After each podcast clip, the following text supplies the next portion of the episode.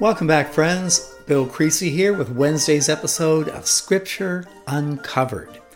When we left off on Monday, David had consolidated power. He had taken control of the trade routes linking Europe, Asia, and Africa. He had reached the pinnacle of his success. And what happens to many young men in their 40s who reach that level of success that feel invincible? Well, quite often they're in for a fall. And so is David. 2 Samuel chapter 11. In the spring, at the time when kings go off to war, David sent Joab out with the king's men and the whole Israelite army. They destroyed the Ammonites and besieged Rabbah, but David sat in Jerusalem. Now, there's something dreadfully wrong in this opening verse. David always led from the front. If David said, We're taking the hill, David was the first man up the hill. He was the tip of the spear. But now, in the spring, at the time when kings go off to war, that is, the winter rains are over, the weather's getting better, men are feeling their oats. In the spring, at the time when kings go off to war, David sent Joab out with all of David's men, the whole army, they destroyed the Ammonites and besieged Rabbah. Rabbah is Amman, Jordan of today, another city right on the trade routes. But David sat on his butt in Jerusalem. What's going on here? Now, one evening, David got up from his bed. He walked around on the roof of the palace, and from the roof he saw a woman bathing, and the woman was very beautiful, and David sent someone to find out about her. And the man said, Isn't this Bathsheba, the daughter of Eliam and the wife of Uriah the Hittite? And then David sent messengers to get her, and she came to him, and he slept with her, and she had been purifying herself from her uncleanness. And then she went back home, and then the woman conceived and sent word to David saying, I'm pregnant. Oh, Stop everything. What? David. One evening, when Joab and all the king's men were at war in Rabbah, David was taking a siesta. Oh, and he got up from his bed and he walked around on the roof of the palace. The roof of the palace, a flat roof, We've noted the architecture uh, in New Testament times, in Peter's house, for example, uh, a flat roofed U shaped structure with a courtyard in the middle.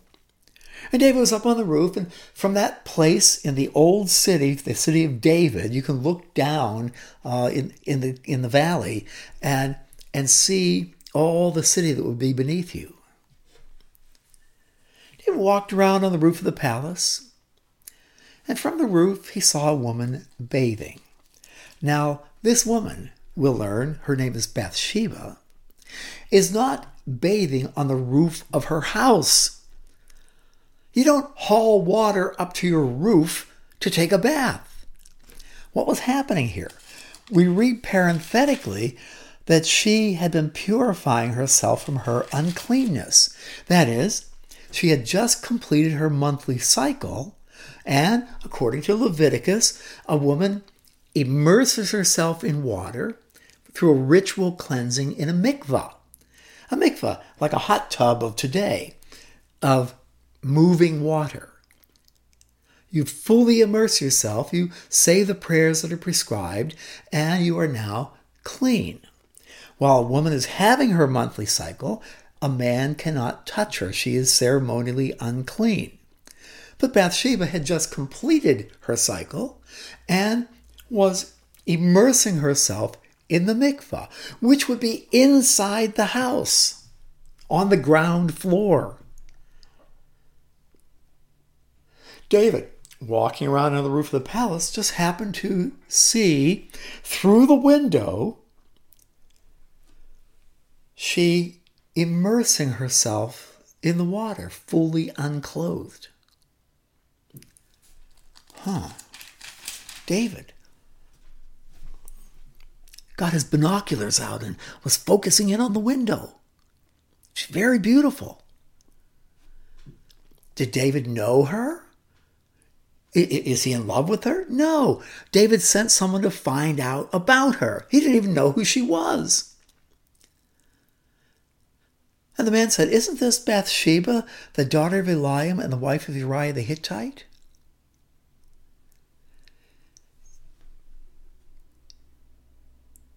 Eliam is one of David's senior officers.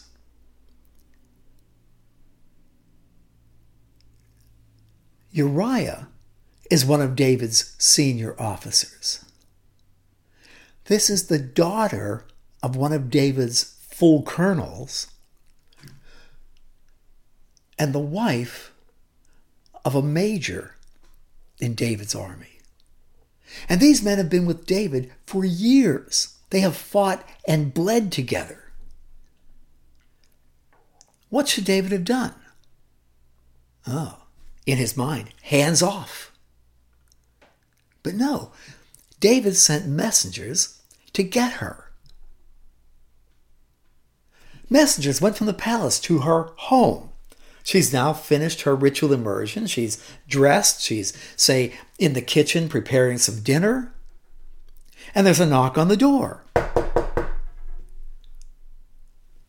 She opens the door, and standing there are messengers from the palace. Now, what is the only thing she can think? She doesn't know David. David didn't know her. He didn't know her name or anything. And never met her. And here are two officers from the palace standing at her door. Well, if you were the wife of a Marine Corps major who was deployed in Iraq or Afghanistan, and the doorbell rang on your home, and you looked out the window and saw a staff car, and coming up the walk to your porch, about to ring the doorbell, is a military officer, a chaplain, and a senior enlisted man. What is the only thing you could think? Something awful happened to my husband. So she went with the messengers to the palace. She came to him, and my NIV translation reads, He slept with her. That's a euphemism. The word is, He took her. He took her. And parenthetically, she had been purifying herself from her uncleanness. That tells us that she wasn't on the roof of her palace seducing David. She was going through a religious ritual in the privacy of her own home. And it means that the child, when she becomes pregnant, the child will be David's, not Uriah's.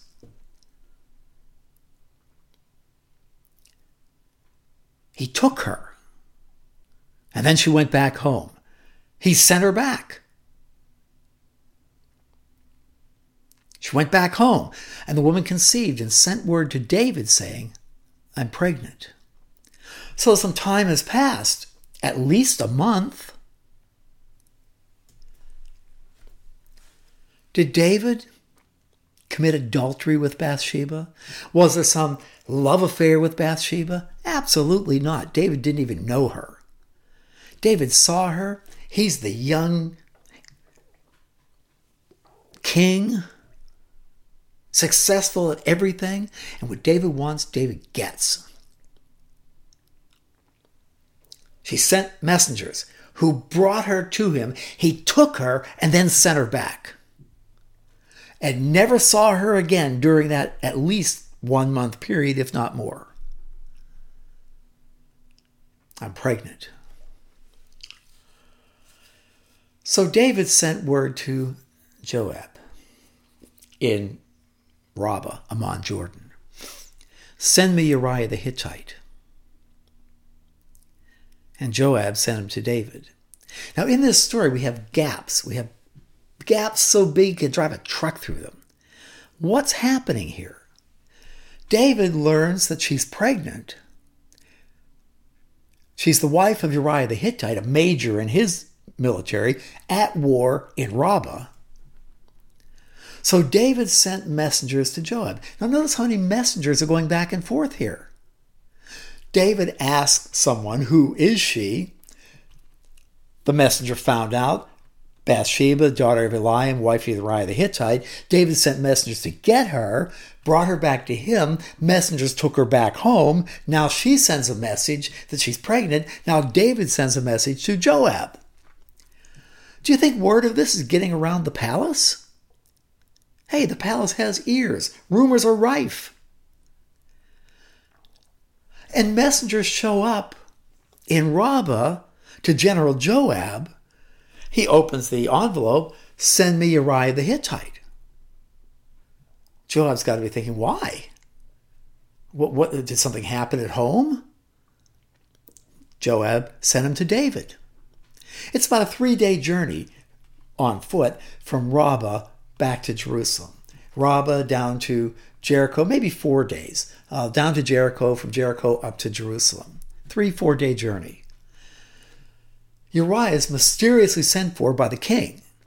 Do you think Uriah might have asked the messenger, What's happened? Has something happened to my wife? Is there an emergency? Well, the messenger, do you think the messenger knew? Of course, the rumors were all over the palace by now. Did the messenger tell Uriah? Or was the messenger afraid he might get his head taken off if he did?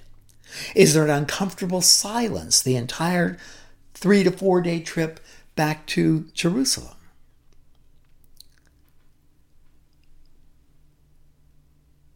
Uriah must be wondering what's going on.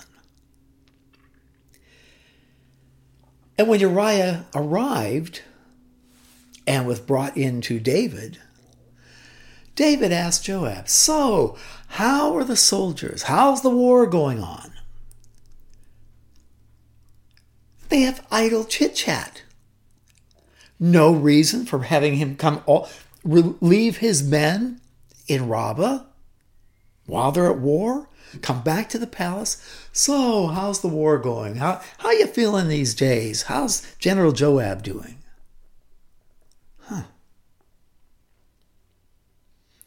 Then David said to Uriah, Go, go down to your house, which is not far away because David could see Bathsheba through the window. Go down to your house and wash your feet that's a euphemism for have sex with your wife. So Uriah left the palace, and a gift from the king was sent after him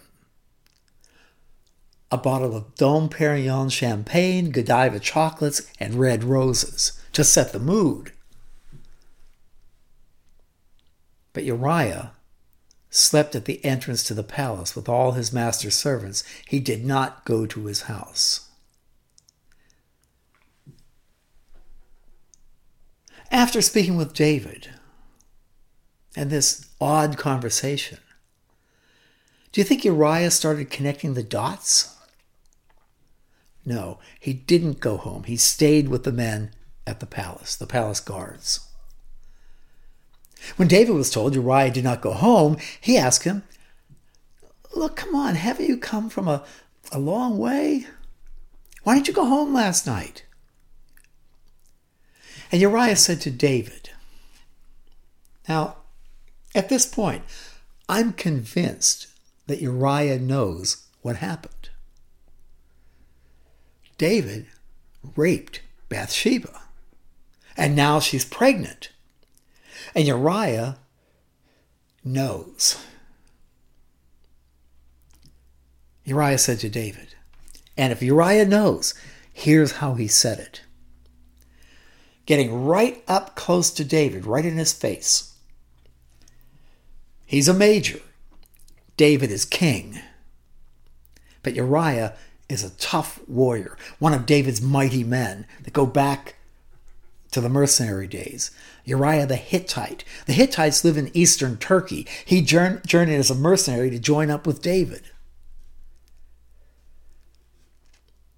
If Uriah knows, It gets right up in David's face.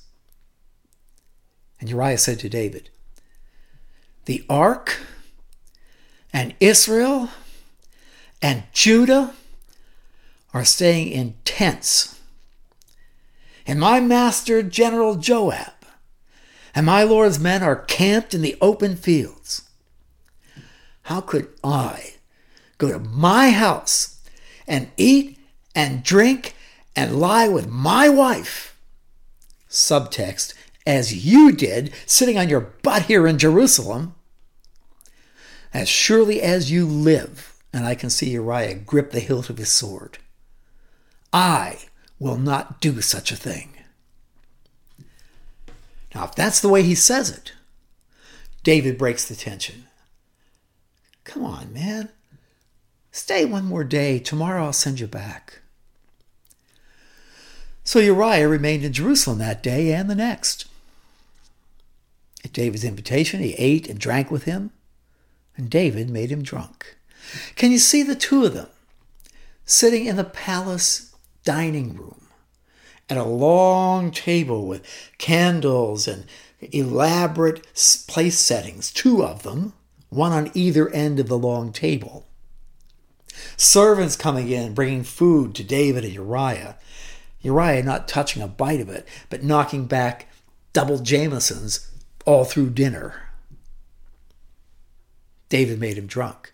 In the evening, Uriah went out to sleep on his mat among his master's servants who did not go home. So now David has a big problem. If I were David that night, I'd have extra guards at my bedroom door. In the morning, David wrote a letter to Joab and sent it with Uriah. So Uriah makes the journey back from Jerusalem to Rabbah, three, four days, carrying a sealed letter. And if Uriah knows what happened, he knows what's in that letter as well. He's carrying back his own death warrant. In the letter, David wrote, Put Uriah in the front line where the fighting is fiercest. Then withdraw from him so he'll be struck down and die. Put Uriah, like David, Uriah led from the front. He was the tip of the spear. He was the first one in. Uriah's leading his men up to the walls of a fortified city. And when he's in the most exposed position, leading in front, the men are to hang back and leave him exposed to be killed. Now, if you were Uriah's men, men who had been commanded by him for who knows how many years, men who are loyal to Uriah and to Joab and to David. Do you think they'll carry out such an order? Could General Joab have gone to David, uh, Uriah's men and said, I want to brief you before Uriah, your commander, arrives. I'm sending you as the tip of the spear against the fortified city. When you're within 50 yards of the city, draw back, leave Uriah exposed, and let him be killed by the archers. No, you couldn't say that to Uriah's men. They wouldn't do it, they'd rebel. So while Joab had the city under siege, he put Uriah at the place where he knew the strongest defenders were. And when the men of the city came out and fought against Joab, some of the men in David's army fell. Moreover, Uriah the Hittite died. So Joab doesn't tell Uriah's men to pull back and let Uriah be killed. Joab sent Uriah's men into a suicidal position where they were slaughtered. Joab then sent David a full account of the battle. He instructed the messenger When you finish giving the king this account of the battle, the king's anger may flare up. He may ask you, Why did you get so close to the city to fight? Didn't you know they'd shoot arrows from the wall? Who killed Abimelech, son of Jerub-Besheth? Didn't a woman throw a millstone on him and crack his skull? Why did you get so close to the city, to the walls? If David says that, which he no doubt will, Any rookie knows that. You don't put the men right up against the wall. People drop stuff on your head. If he says that to you, you say, Oh, by the way, your servant Uriah the Hittite is dead. And then David will understand what Joab did. So the messenger set out, and when he arrived, he told David everything Joab had sent him to say. The messenger said to David, The men overpowered us and came out against us in the open, but we drove them back to the entrance of the city gate. Then the archers shot arrows at your servants from the wall, and some of the king's men died. And by the way, Uriah the Hittite is dead. David gets what's going on. David told the messenger, Say this to Joab Don't be upset. The sword devours one as well as another. People die in battle. Hey, go, happens all the time. Press the attack against the city, totally destroy it. Tell Joab this to encourage him. Now, when Uriah's wife heard that her husband was dead, oh, more messengers visit Bathsheba. She mourned for him. She loved her husband. Her husband, who was off at war. And the king? David, the great man of God? We just heard the covenant God made with David. And David did this? Bathsheba mourned for her husband. And after the time of mourning was over, typically a year, David had her brought to his house. He sends a messenger and he brings her to the palace and she became his wife and bore him a son.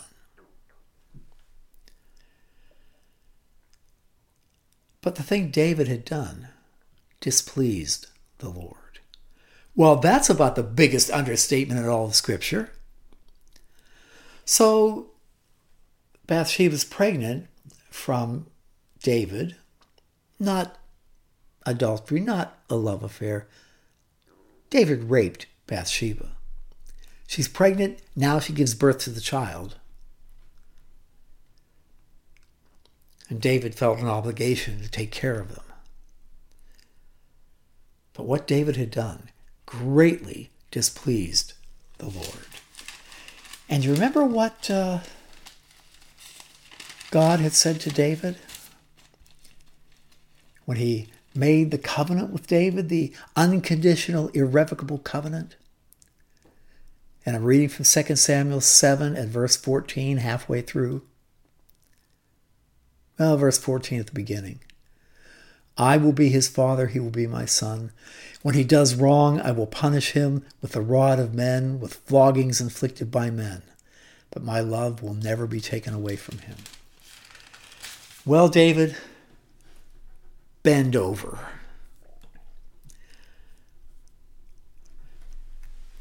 What a great story, folks.